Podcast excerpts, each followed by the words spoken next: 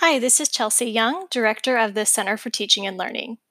We've recently launched the Great Start Roadmap in NCU1, and it is available to all students, faculty, and staff. You can locate Great Start under My Courses on your NCU1 homepage.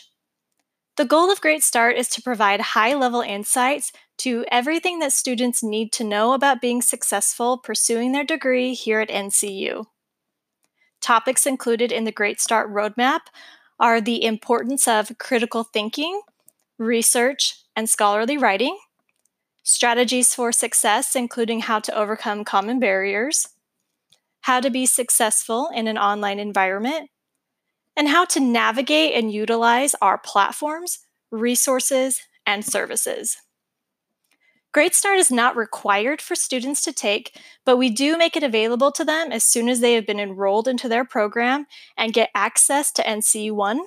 And it is something that they will always have access to. It is our hope that students will utilize this resource and that it will prepare them with additional tools to be successful.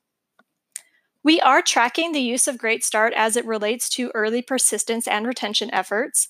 It is a little early to have significant data, but we have seen some preliminary results that suggest that there may be a significant lift from Great Start. We are also taking student feedback from the survey at the end of the roadmap. In early May, we had approximately 400 responses, and the majority of them were positive, indicating that the experience and the content was helpful.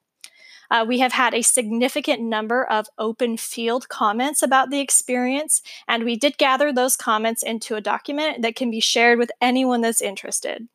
So if you've not taken a look at Great Start, I encourage you to do so so that you can see what we have provided to our students.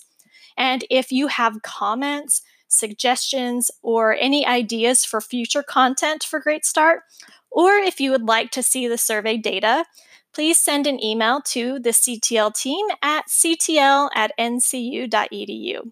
Thank you.